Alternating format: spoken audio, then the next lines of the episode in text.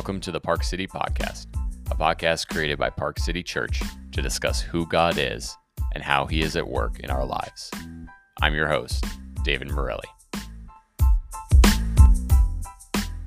Welcome back to the Park City Podcast. Again, my name is David Morelli, and as always, I'm joined by my friend Phil Schamber. Phil, we are into the final four now of the March Madness tournament, and as you know, we we talked about last week, lots of uh, extra chaos and things this past weekend. How's your bracket doing now that we're at the Final Four? Uh, embarrassingly bad. I don't have one team in the Final Four. I mean, statistically, that's improbable. Um, you know, almost throwing a you know darts at a a, a bracket would have probably given me at least one team in the in the Final Four. But yeah, it's just the way it's been this year. Right. And it's it's strange, too, because the teams aren't just really no one knew what was going to happen. I mean, U N C making it as a an eight seed, you know, that's rare that an eight seed will make it that far. But obviously, historically, a very good program. Duke, you know, no one's really surprised. Kansas, a one seed, you know, Villanova, great, uh, a great team as well. So but it's just, yeah, it's been one of those one of those years where you just kind of never know what's going to happen. I did actually pick Villanova and Kansas, uh, and so I am pulling for, for Villanova because if Villanova wins, I'll win my bracket over my sister. Uh, if Kansas wins, Julia wins. So out of, you know, the sixty-some games in the tournament, it all comes down to one game to determine who wins. So go Nova. Uh, you know, I had them losing to Gonzaga in the in the final, um, which... So, you know, shows you how much I know because Gonzaga got creamed on uh, whatever Thursday or whatever that was. Um, so if Nova wins, I get uh, a free lunch. So something, something still to root for. Well, and family pride, that's always big too. Exactly. Exactly. Right. As we, you know, we'll talk about humility and other things, but this can wait because it's March Madness and that is, you know, that's okay. That's good pride, right? Well, yeah, that's self-esteem and, and all that, yeah. Oh, well, uh, you know, to not make this be a uh, pseudo March Madness podcast, uh, we'll we'll get into our discussion uh, material. So last week we were looking at Matthew chapter six, finishing up that chapter, and we were looking at how our priority really ought to be the kingdom and its priorities, and then in the devotional discussion, we talked about how the image of God within us has been distorted by sin. Now, this week, Corey preached on Matthew chapter seven, verses one to twelve, and taught on relational wisdom. Now, in this passage, Jesus points out that the human tendency is to judge and condemn others rather than be tender and empathetic, and he points out, you know, why that's a problem. So, Phil, as you were listening on Sunday, what stood out to you? Well, I think it, just the importance of recognizing our own sinfulness. You know, if we're not willing to admit how much uh, sin is actually in our life, we won't see our need for God's grace, and we'll inevitably end up adopting a critical attitude towards others because we think we're better than them. Uh, but when we recognize our own sinfulness, we recognize just how much we need uh, God to extend his mercy, which in turn makes it easier for us to be willing to extend mercy to others, and which protects us from a critical attitude. Right. Yeah, I, I appreciate it and was it was challenged by the note that Corey brought up from um, C S Lewis of how, you know, we have the tendency to be charitable to ourselves and, you know, to condemn others, to not be that gracious towards others. Um, and, you know, you just see how true that is in our own lives, right? Your own struggles with sin and, and, and whatever that might look like, we easily excuse it. We justify it. Um, but then if it's, you know, someone else that we find out, oh, they, you know, they struggle with that as well. It's, well, I don't know. That's a big deal, you know, and, and we, we just can't, uh, we can't see our own sin for what it is. Like you, like you're saying, to recognize the depth of our own brokenness and then actually be empathetic to others. We, we play the comparison game. We play the, you know, protect our own image kind of game. And, and, and like you said, that just leads to becoming critical and judgmental. Right. And, you know, I think when it comes to things that we do that we know are wrong, we minimize them typically by you know, tell, making up excuses, you know, well, you know, it's not really all that bad because of X, Y, or Z. Um, but with other people, you know, we just sort of judge them on the raw action and say how horrible it is. And, you know, we can't even imagine how there could be any justification for that. And what's amazing is sometimes we could have done the exact same thing five minutes before. And that's just how, um, how hard this is for us. We just, it's easy for us to go to a critical attitude towards other people. Right. Right. I liked the note that Corey brought up of how when we take that approach too, we actually aren't approachable, right? If we want to then help people through a struggle with sin, um, whether that's a friend or, you know, someone who, you know, isn't a Christian and we're, we're trying to witness and, and, you know, show them uh, God's desire for their life, right? We actually aren't safe. We aren't approachable. And, you know, it's only when we recognize our own brokenness and readily admit that, that we become those kinds of people. We become the people who people feel they can trust us, right? Um, they can, they can open up about their own struggles, their own brokenness, and we're not going to judge them, condemn them for that, but rather we're going to understand. Um, and I think, you know, again, that's so difficult for us to do, as as you're mentioning, that we just, even even if we know deep down that we struggle with that same thing, we just, we want to protect our self-image, um, and it's it's much easier for us to to distance ourselves from that rather than, you know, readily admit it and own that.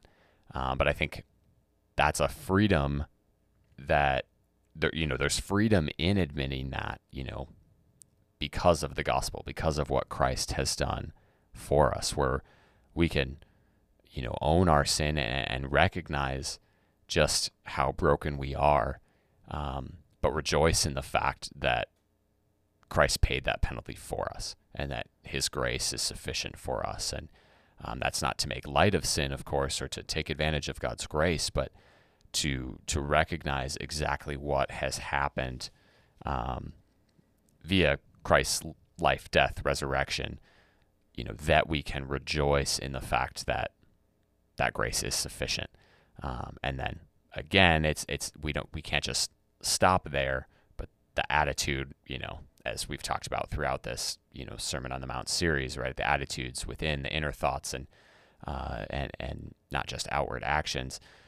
All the inner motivations have to change. The uh, the attitudes that say, okay, I can recognize externally that, you know, God's grace is sufficient, that Christ died for all. But then practically, when we get down to it, right, we start to say, well, I'm not really that crazy about this person in my life, and hey, I know that they're pretty broken, so. Ah, uh, you know, I don't know. Maybe, maybe uh, God's grace isn't really sufficient for that, and you know, we start to justify and play that game. Well, yeah, and I think that's what, in one sense, makes it so, um, I guess, foolish for us to to take that approach, because just as you said, we we wouldn't put it in just those words, but it is as if we're saying God's grace is sufficient for me, but for uh, John over there. No, I mean, um, he's he's just beyond the pale, and, um, and and we just know that that's that's not the case. And um, if God's grace is sufficient for all of us, you know, we need to be willing to extend that as well. Um, we we certainly um, have no basis for being more condemning than God is. Absolutely. And I think that's one of the things that amazes me about Jesus's heart and how we see him interact with people throughout, you know, the gospel accounts. You know, we're sinful and broken, and we have no right to judge others, and yet that's what we want to do, as you know, as we're talking about. And Christ is completely without sin. He has every right to judge brokenness and sin because he is God, and one day he will, right? One day all of us will give an account Uh, for our lives. But throughout the gospel accounts, throughout Christ's ministry, we don't really get that picture of him. Instead, what we get is, you know, him moving towards people, right? Him being very tender and gentle. You know, those are words that we've used a lot. Um, obviously, he, he calls us to be people of tenderness, of gentleness, of meekness. Um, you know, I think of the account of Jesus and the woman caught in adultery, right? In that story, there's the crowd around her with the stones ready to stone her for what she's done. And, you know, Jesus gives the line, right? He who is without sin, you know, can cast the first stone. And now in that story, right, we're the crowd, right? We're the people with our stones ready to be thrown. Uh, and, you know, Jesus is rebuking them, saying, you're, you're missing the point, right? You're, um, you're, you're being judgmental. You're, you're acting as though your sin doesn't matter. You have no brokenness of your own. And that's exactly what we do. But what we also see in that account is how he moves towards the woman, right? Um, and he doesn't excuse her sin. He, he instructs her, instructs her to go and sin no more. Um, but there's a, a tenderness to the way that he does that, that his heart is moved by her brokenness. I mean, he wants to move towards her. Um, and so we have so much, you know, to learn from Jesus's posture, you know, in that story and obviously in many others. Right. I mean, you know, we don't, we don't want to admit that, as you said, you know, we're the crowd in that story. You know, we'd rather think of ourselves more in Jesus' position, but But at the same time, we refuse to do what he, what he does, because we won't we won't adopt the same attitude. And you know, one of the things that I think makes it difficult is that, as you pointed out, Jesus doesn't minimize her sin. He doesn't minimize anyone's sin. Um, he acknowledges it for what it is, but it doesn't end there. And I think we just have a lot of trouble kind of keeping those two things in tension, seeing sin for what it is, but still extending mercy. Um, we tend to err in one or the other direction. Um, often, if we have a critical heart, you know, we feel confident that we're just, you know, calling sin what it is, you know, standing up for what is right.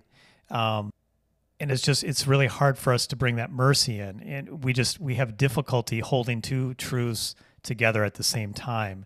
And, and unfortunately, I think that also makes it easier for us to excuse our critical exper- uh, attitude, because, you know, we just think, you know, we're, we're pointing out sin um, in order to uphold truth. I think you're absolutely right. And I think, part of, I think that's kind of the reason that I think those outside the church, those who aren't believers, often have their perception that Christians are just judgmental. Um, and I think some of that is because we have different views, you know, than the majority of society might have about, you know, a variety of topics, and we might be seen as, you know, judgmental for some of that. But I think a lot of that, I think I, I would probably argue that most of that perception is out of not just beliefs, but how Christians have treated people. Um, you know, that those people have known Christians in their lives and experienced them and as judgmental and critical and hypocritical a lot of the times, right? And like that's, you know, why this is important for us to reflect on, is that's a serious issue. Um, and not that, you know, not that we're living, you know, for the approval of others, but if, if others are experiencing us in such a way that they feel judged, condemned, how are we, you know, how really how accurate is our witness of the gospel? Um, really, how accurately are we are we reflecting the image of, of God, the heart of Christ? Um, and, and that's exactly why this is such an important topic. And I think, you know, all of us need to take that inward look, as we've talked about, you know, on this podcast many times, that, all right, where am I prone to judgment? Where am I prone to be critical of others and to overlook, you know, the plank in, in my own eye, as, as Corey talked about on Sunday. Right. And on one hand, we're talking about relational wisdom, and we can do damage to relationships with a critical attitude. But as you're pointing out, there's even more at stake when we think of it in terms of Uh, spreading the gospel. Um, if our critical attitude stands in the way of somebody seeing and understanding the truth of the gospel, um, you know, that's a pretty serious thing.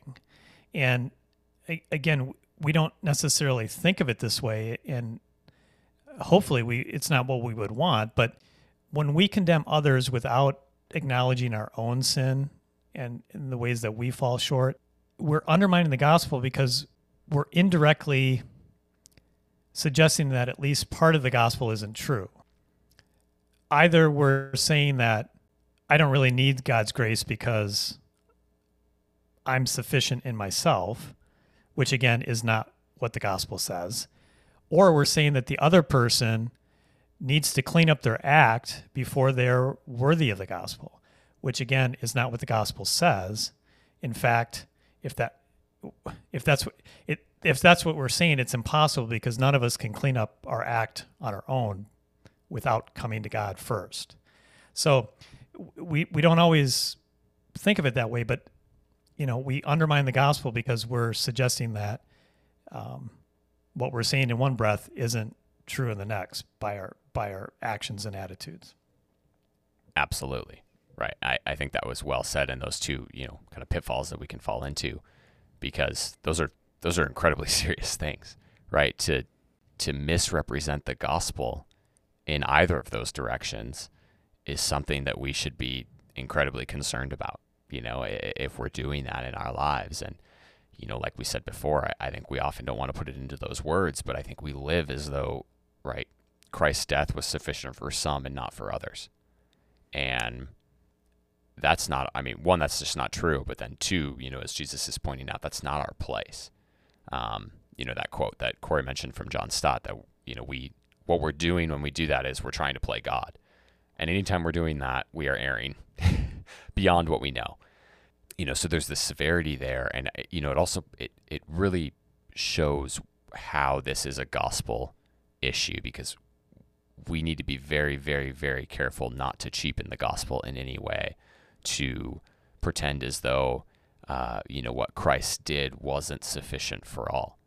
Um, that's the good news of the gospel, as you're saying, is that we can't clean up our act and come to God uh, based on our own merit and our own good works, but only through Christ's substitutionary death on our behalf are we made right. And that death is for all, that all would, you know, be able to believe and, and, and place their faith in Christ as their Lord and Savior and and find salvation.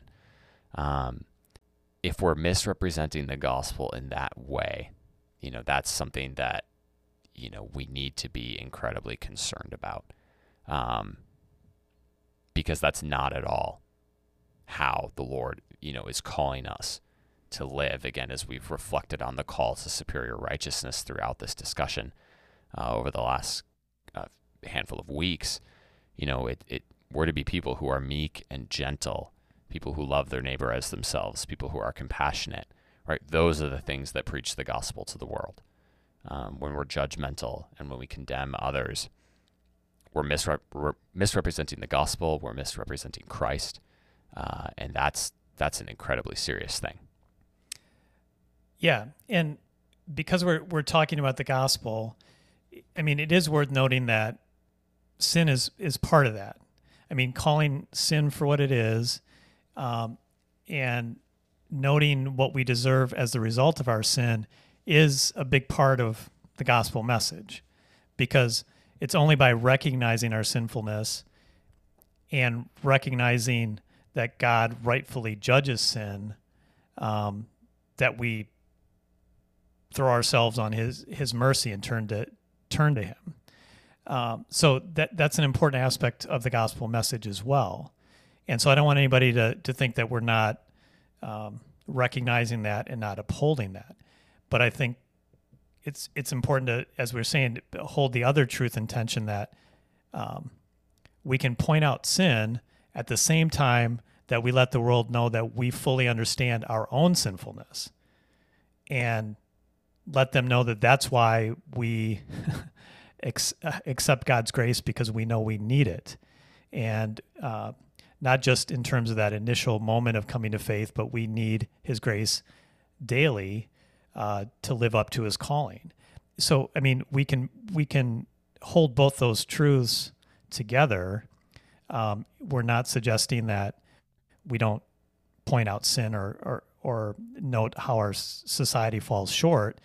But again, it's this attitude that recognizes our own unworthiness, and as as we pointed out, we can do a lot of damage when when we're unwilling to um, to project that kind of attitude. Absolutely, and I think you know that then ties into what Corey was talking about of you know uh, adopting the attitude that, like Paul, we are the chief of sinners. That you know we we take a a very accurate you know picture of just how broken we are. So and, and then like you said, we can we can hold those two truths in tension and and look to accurately reflect the truth of the gospel and the truth of the heart of Christ, you know, in, in the way that we live. But my question is, what does it look like to actually see ourselves as the chief of sinners? How do we do that? Well, I think it it requires uh, being honest with ourselves. Um, you know, we all have blind spots and areas, you know, where we just probably don't realize, you know, the the sin that's, you know, behind some of our actions or thoughts. Um, but having said that, I think most of us understand ourselves well enough to know that sin is pretty well entrenched within us. Um, I, I think that's why we've reacted the way that we have to the Sermon on the Mount. I mean, we know how high God's standard is, and you know, if if we have a, even a bit of self-awareness, we know that our uh, inner attitudes don't don't measure up, um, and and so I mean, I think we just have to admit that and, and be willing to acknowledge the truth of the matter rather than trying to to save face Uh, and make excuses, you know, because the reality is, I mean, we don't want to admit that to ourselves, but I think it begins with, you know, just being honest and saying, hey, I can try to fool myself, but the reality is sin has a pretty deep hold on me. And um, I think when we take that attitude and and we're willing to, to be honest in that way, I mean, I think we will inevitably Uh, have an attitude that's very similar to, to Paul's there. And, um, but I think to help us do that, it, it goes back to a, a deep understanding of God's grace. You know, when we uh, realize um, that God sees our sin with perfect clarity and yet is willing to offer forgiveness, I, I think that frees us. It allows us to let go of our attempt to keep up that false image of ourselves because we know he's willing to accept us. So I, I, I think it begins with those two things, uh, understanding the gospel and allowing that to cause us to be willing to sort of face the facts. Absolutely. And I think, you know, doing that with the Lord as well, not just, you know, being honest with ourselves, but I think being honest before the Lord. Like you said, that he, of course, knows the depth of our brokenness better than we do. Um, but I think we often don't actually spend time confessing sin, you know, before the Lord. And, you know, I think a lot of that is, you know, one, it, it can feel uncomfortable, but then two, it's that we even want to uphold a certain image before the Lord, right? Even though we know in the back of our minds that he, he knows our sin and he knows our brokenness, yet we, we still shy away from actually sharing that with him. Um, but I think that's a helpful step because, like you said, it, it frees us. We recognize uh, that we can receive the Lord's forgiveness and his grace because of Christ.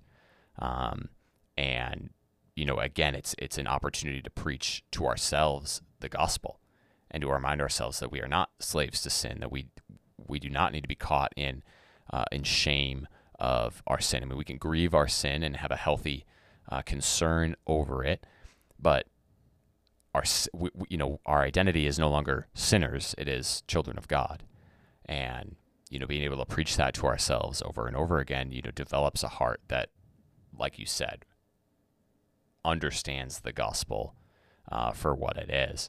Um, and I think you know, not just confessing sin, you know, to to the Lord, but also with others, with other believers in your life. I think having Uh, people who you can be completely honest and open with. You know, spouses are great examples of that, but of course, close friends, um, people who you can share your struggles and ask for accountability, ask for prayer, ask for, you know, assistance uh, in fighting sin. Um, you know, I think, again, then we get this other element of not just preaching the gospel to ourselves, but preaching it to others and, and, and deepening our empathy of others' experiences, right? And, and, and steering away from that, hey, you know, a friend shares a sin struggle with me. I steer away from this, you know, judgment of that, and instead have compassion and empathy for a brother experiencing, you know, the consequences of sin.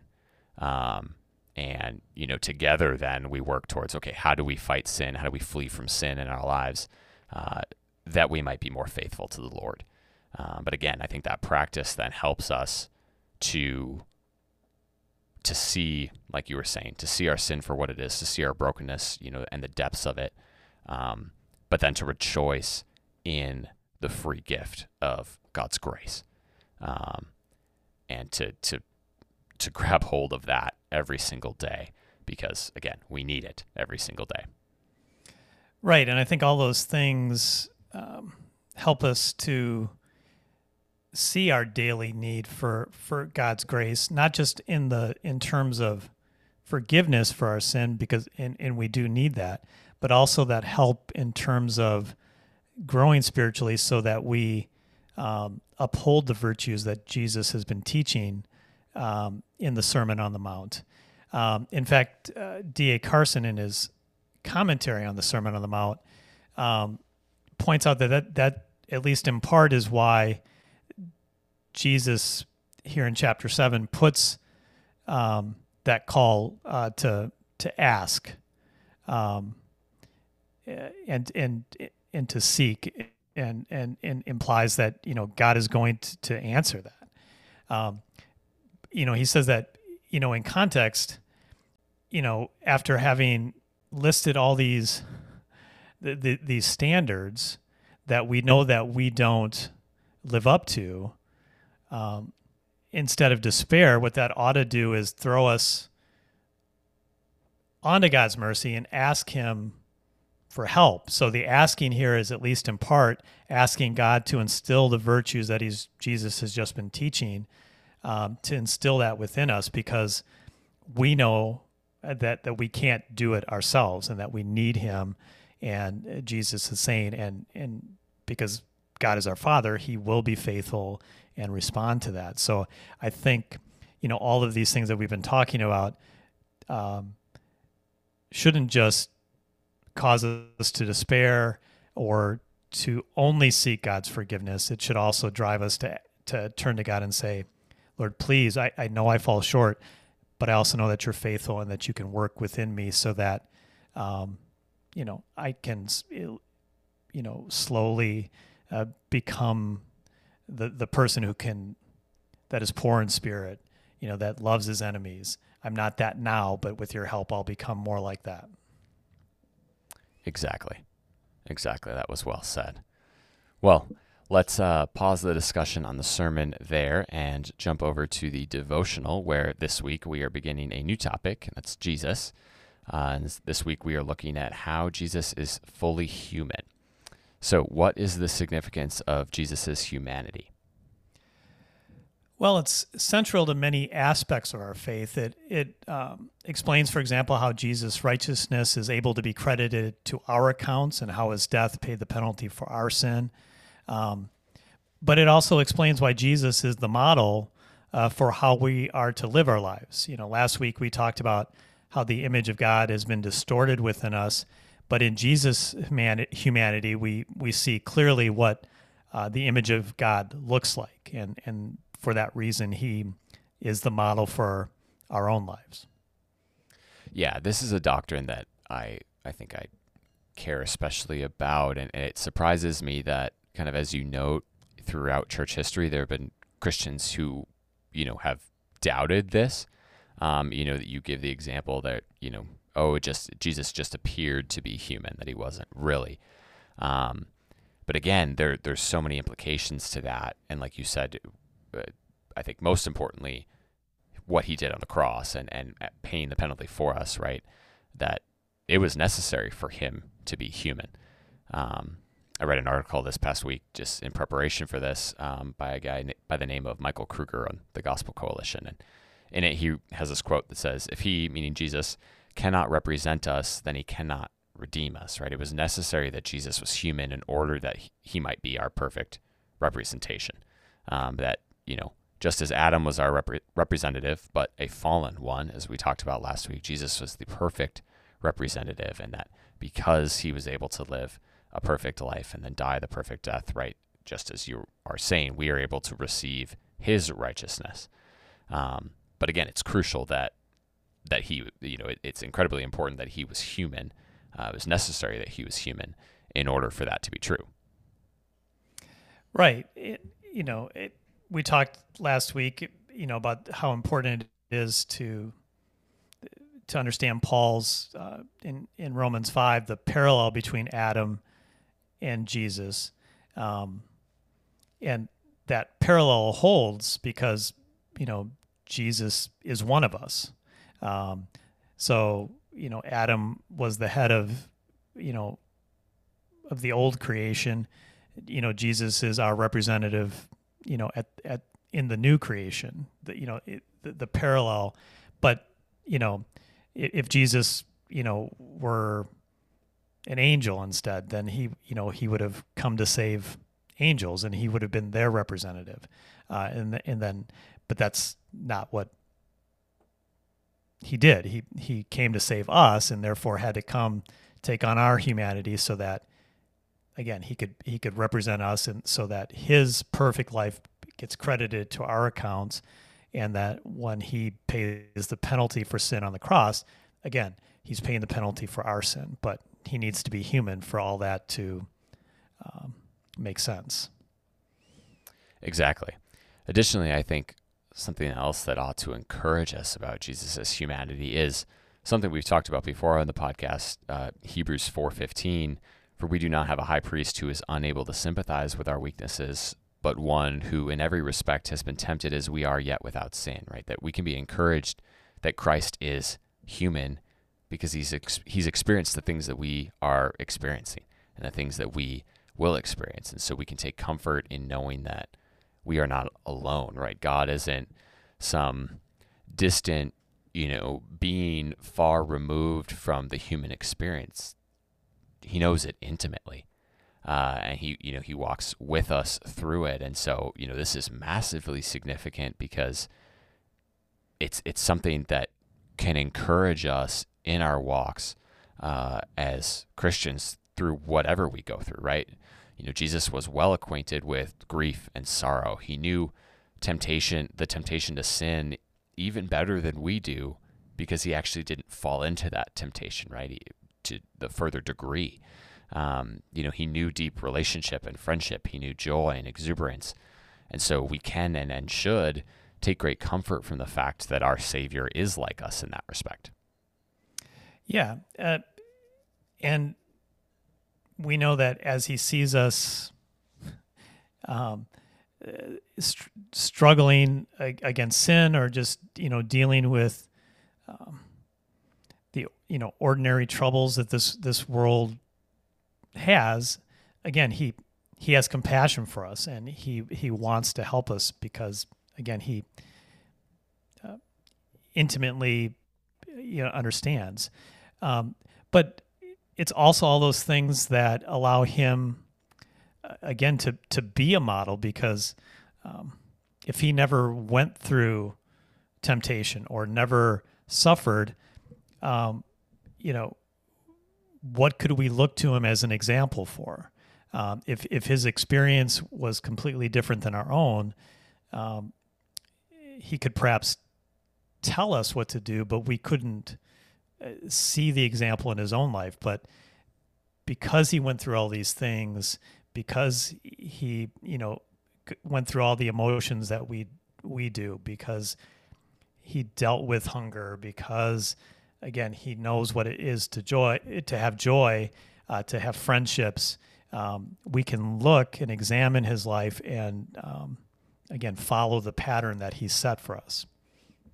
Yeah, I thought that reading, you know, this week where you talked about how Christ relied on the Holy Spirit all all the time throughout his life, uh, and that that is good news because, again, it it shows us you know, he shows us what that ought to look like in our lives. Because like you said, of course, he could have instructed us on, you know, okay, here's steps one to three on how to do that. And then, you know, okay, you're off, go do it. But to see him, you know, resist temptation, you know, in the power of the Holy Spirit, to see him rely on the Father, to submit to the Father's will, you know, for his life, it it paints us, it, it, you know, as we've said, the, the perfect picture, the perfect example of what our lives ought to look like. Um, and so that is very much good news for us and something that ought to be encouraging as we see, you know, his heart displayed for us, as we see his character displayed for us, uh, but then just even what it means to to follow God uh, and to be obedient and uh, and submissive to him. And that's kind of the direction that I want to take the discussion now, is two two questions of, you know, what do we learn about relating to God? And then, you know, in a minute, what do we learn about relating to others? So we'll start first with, what do we learn about relating to God through studying Christ's life? Well, I, you know, I think there are many lessons, um, you know, that, that we could take away. A couple, a couple things come to mind. One is the the importance of prayer. Um, you know, we we regularly see Jesus withdrawing to spend time, you know, talking with his Father, and you know, if he needed to do that, you know, how much more, you know, do we need it? Um, I I think another lesson, you know, I kind of touched on this a moment ago, but would be the role of suffering uh, in our life and its implications for our relationship with God. Um, you know, for some of us, it can be tempting to see suffering as a sign um, of our distance from God. Um, but we know that that's not the case, because Jesus, God's own son, suffered.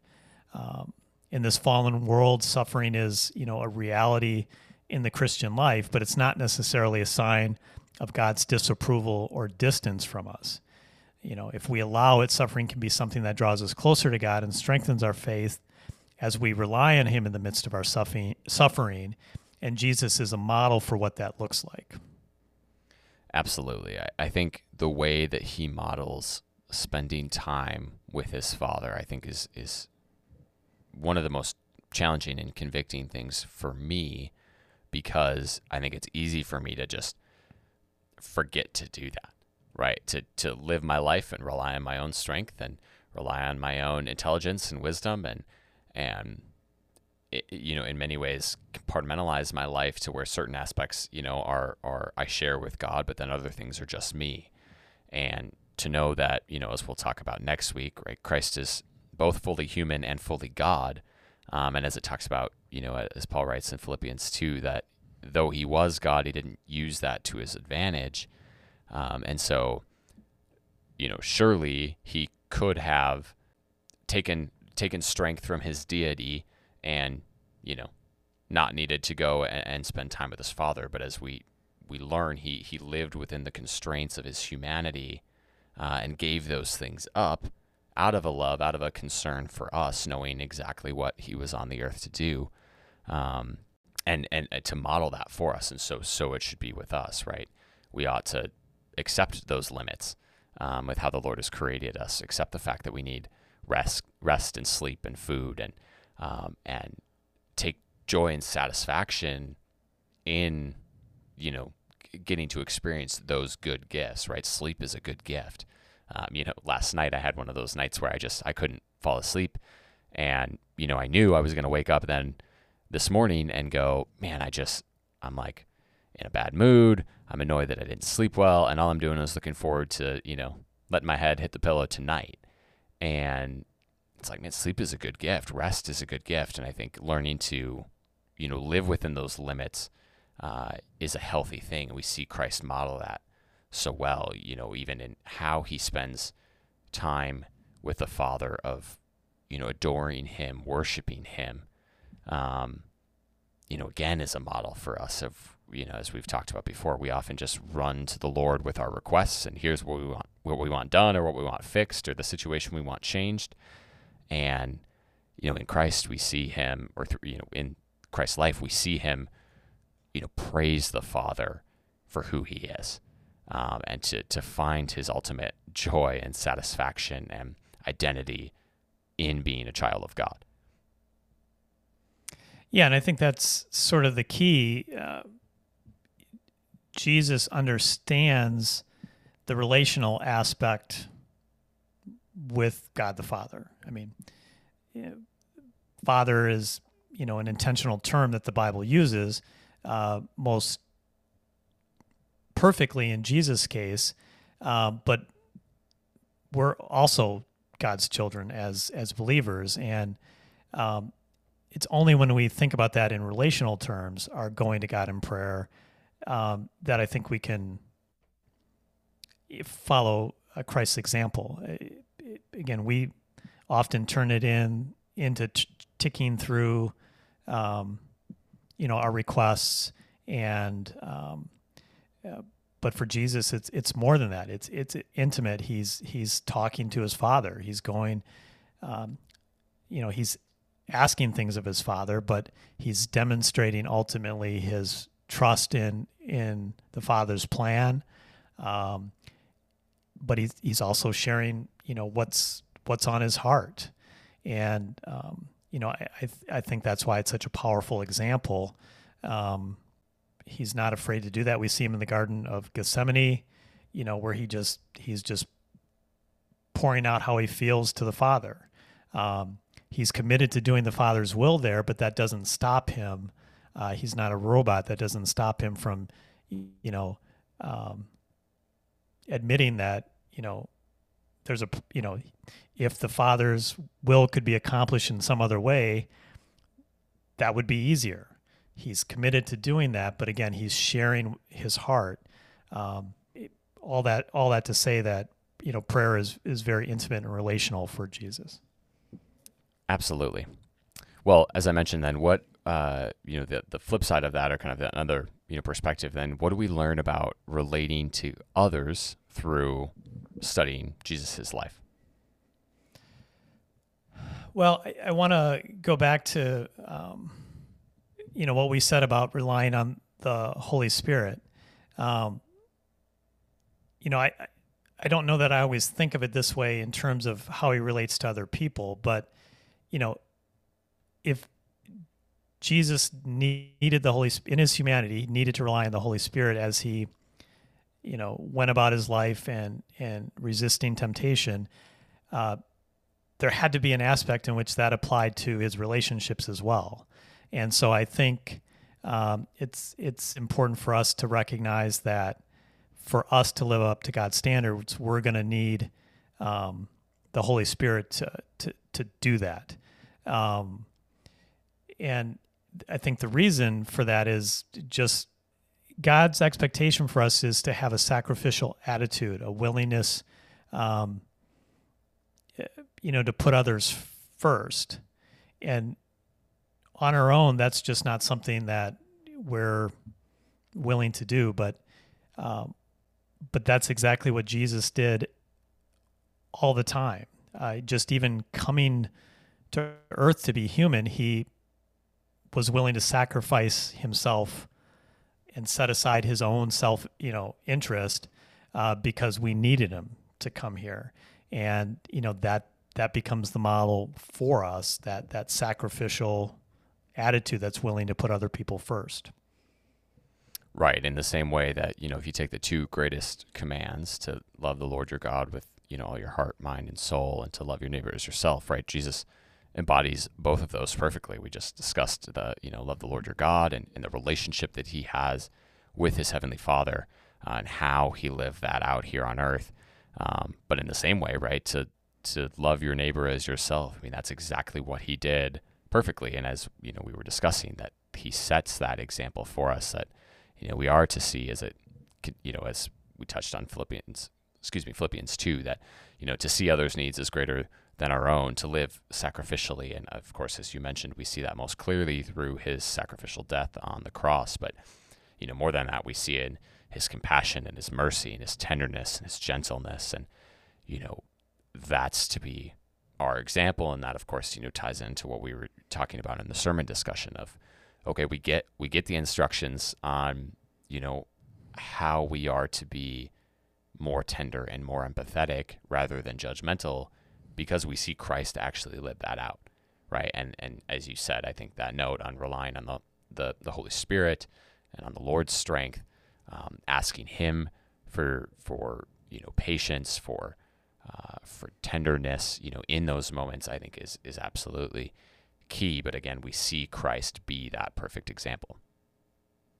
Exactly, and um, he's he's our perfect example in all aspects, um, you know. But we see it come come through time and time again in the Gospels in terms of relating to other people. Um, he is just able to perfectly reflect that when the situation calls for it. He's he's willing to point out sin, as as we as we noted earlier, but he's also willing to, um, you know, tenderly uh, come and and um, meet them where they are. He's willing to um, wash his disciples' feet. Uh, he's willing to have compassion on uh, the crowds when he knows and that many of them, you know, probably don't genuinely have faith in him, but he's still moved to compassion to feed them. Um, and, and to, and to heal, um, you know, those who are sick. I mean, he, he's, he, in a remarkable way, when you think about it, given who he is, is willing to put other people first. And, um, you know, and if he's willing to do that, given that, um, he is God the Son, you know, how much more should we be willing to, to put other people first? Absolutely, right? How great a Savior we we really have. Well, let's uh, pause the discussion here. As always, Phil, thank you so much for all of your thoughts and wisdom. Before we close, if you have any questions about the topics that we are discussing, you can send them to my email, david morelli at park city church dot net, and we will attempt to answer them. Next week, our sermon text will be Matthew chapter seven, verses thirteen to twenty. And then in the devotional, we will be talking about how Jesus is fully God. So please join us next week for that discussion. Have a great week.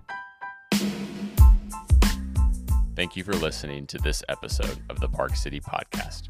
We hope this resource helps you to see and savor God's goodness, beauty, and grace in your life. If you'd like to learn more about our church, please visit our website at w w w dot park city church dot net. Once again, thanks for listening.